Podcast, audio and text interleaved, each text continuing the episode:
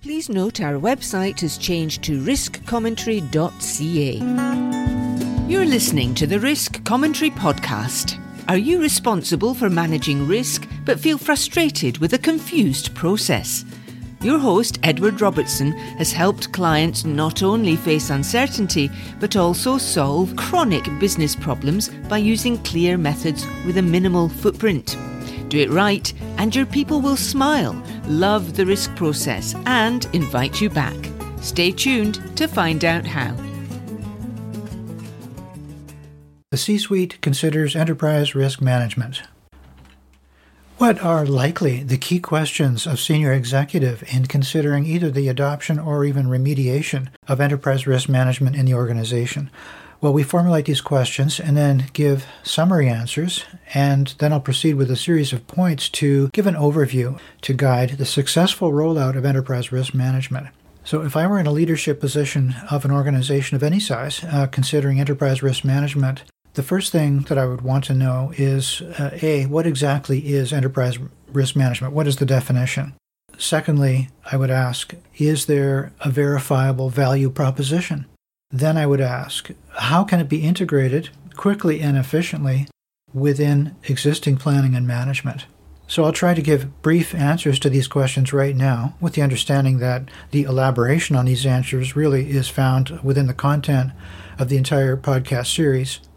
On the first question of definition, you can see uh, anyone who's looked into this question will find that there's actually a multiplicity of definitions and practices, which makes it a little bit bewildering. I give an extended discussion of that in episode four, but here is my uh, definition, and the thing that sets it apart, in my mind, is that it's uh, a crafted definition that has specific elements that are deliberately chosen and are reflected in a defined practice. Here's the definition that I give on page 13 of my book. Enterprise risk management is a distributed practice of high quality risk assessment applied to strategy and operations in all domains in support of aligned corporate goals and values. So, this immediately begs the question well, what is high quality risk assessment? I call it high quality risk assessment to differentiate it from ad hoc, informal, uh, uninformed practices which I think have sort of plagued the industry. High quality risk assessment uh, runs as follows the comprehensive identification and analysis of phenomena that could prevent the achievement of objectives or compromise associated values of a researched and planned program, followed by a principled response. The second question we wanted to consider is Is there a verifiable value proposition? The answer is yes. The value of high quality risk assessment can be discerned in three successive stages. And these are encountered in a trial incremental implementation, which is low risk and allows the chance for feedback and improvement. The first result is, with regard to the plans of the organization, an improved clarity and quality of formulation of the strategic identity of the organization and its aims. In a second stage, it's the support of execution on goals and objectives that is given by enterprise risk management and specifically by high quality risk assessment. And in a third stage, the value is seen in the in depth analysis and solution of chronic business problems. And the third question, which the C suite is likely to be asking, is how can enterprise risk management be integrated quickly and efficiently within the existing planning and management regime? All right, well, the industry standard back in the day was that enterprise risk management takes between three to five years to implement. I have been able to do it in much less time than that in different kinds of organizations. And the answer to the question of integration in the existing management regime is as follows. First, there has to be a sound planning practice. You can't uh, identify risk in an environment where you haven't got properly formulated and substantiated goals and objectives. The second part of the answer has to do with addressing the question of successful implementation, because we see that in ERM, as in programs in general in, in management endeavors, um, under delivery and failure is quite common. So the answer is to actually observe the principles of successful programs, which uh, are covered in a whole literature on this topic. And so um, I summarize them and apply them to ERM. So now that we've given those preliminary questions and answers, I'll go ahead with a summary of main points of the whole podcast series. The first point enterprise risk management essentially comes from the worldview of rational planning. So the idea is to have faith that we can impose some sort of ordered intention upon a seemingly chaotic reality.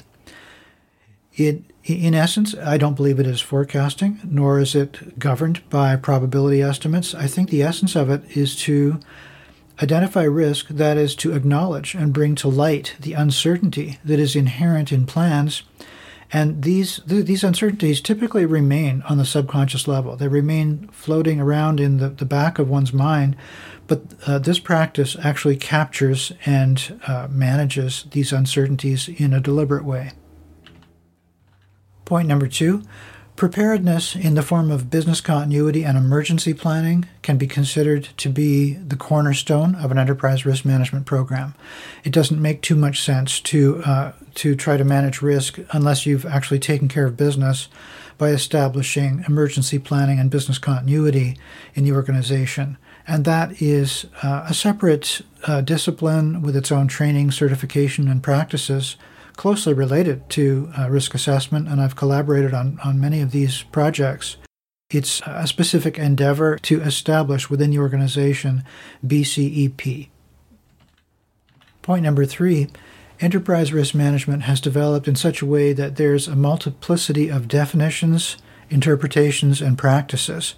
Now, we've already covered this today. Um, let me just repeat the definitions and methods that are presented here are the result of successful experimentation. They constitute a generic approach, and they're adaptable to any organizational culture where you have planned goals and objectives. Point number four the planning regime itself is all important. Now, the benefits of preparatory work in defining what I call strategic identity are many. Uh, people start to work as a team towards a commonly understood aim, and you start to get a clear definition of the essential and unique identifying features of the organization. This, in turn, gives a sound basis for actual uh, coherent plans and then risk assessment. Point number five survey results among ERM practitioners has shown uh, often little confidence in the quality and utility of the results of risk assessment. Now, in all likelihood, this is due to what I call a methods deficit um, the widespread use of random, informal, uh, ad hoc approaches to risk identification. Now, the results of uh, this sort of practice are a mishmash of familiar issues with little utility, and this explains uh, why the first risk assessment often just sits on a shelf. This leads us to point number six. In other words, it leads us to the value as the core practice in enterprise risk management of what I call high quality risk assessment. It's the first of two main pillars in a successful ERM program. Now, the results of high quality risk assessment are, if it's done right, it's, they're so compelling as to motivate widespread support. So instead of a, a dry and sort of punitive checklist exercise, enterprise risk management starts to reveal its true value as a way to nail uncertainty, to break down and solve business problems. Point number seven the second main pillar of a successful program is to be acutely aware of a body of knowledge addressing generic program success. Now, there seems to be little appreciation in the management world uh, of these principles, and ignoring these principles of successful program implementation continues to be at the root of a lot of failure and underdelivery in management initiatives in all disciplines, um, notably in technology. And note also that the international standards governing enterprise risk management give little advice on this. Point number eight the titles and job descriptions of those managing risk is quite varied. Rather than focus on formal training, I suggest a series of uh, competencies which are appropriate for the risk champion. Point number nine managers responsible for enterprise risk management often have trouble with conceptual hurdles, which come from traditional practices in other related disciplines, notably in finance, investment, and insurance. So here are some leading questions. Is it possible to define, monetarily quantify, and ensure an organization's risk appetite and justifiably call that enterprise risk management? I realize that that is the approach to enterprise risk management that is taken by many, um, and yet I would challenge that because I don't feel that it captures the entire practice. Secondly, is risk tolerance an, an appropriate notion outside of the world of investing? I've had so many questions from clients and students who say, uh, How can we even conceptualize risk tolerance and apply it to our, our organization? I actually have two blog posts addressing this topic specifically.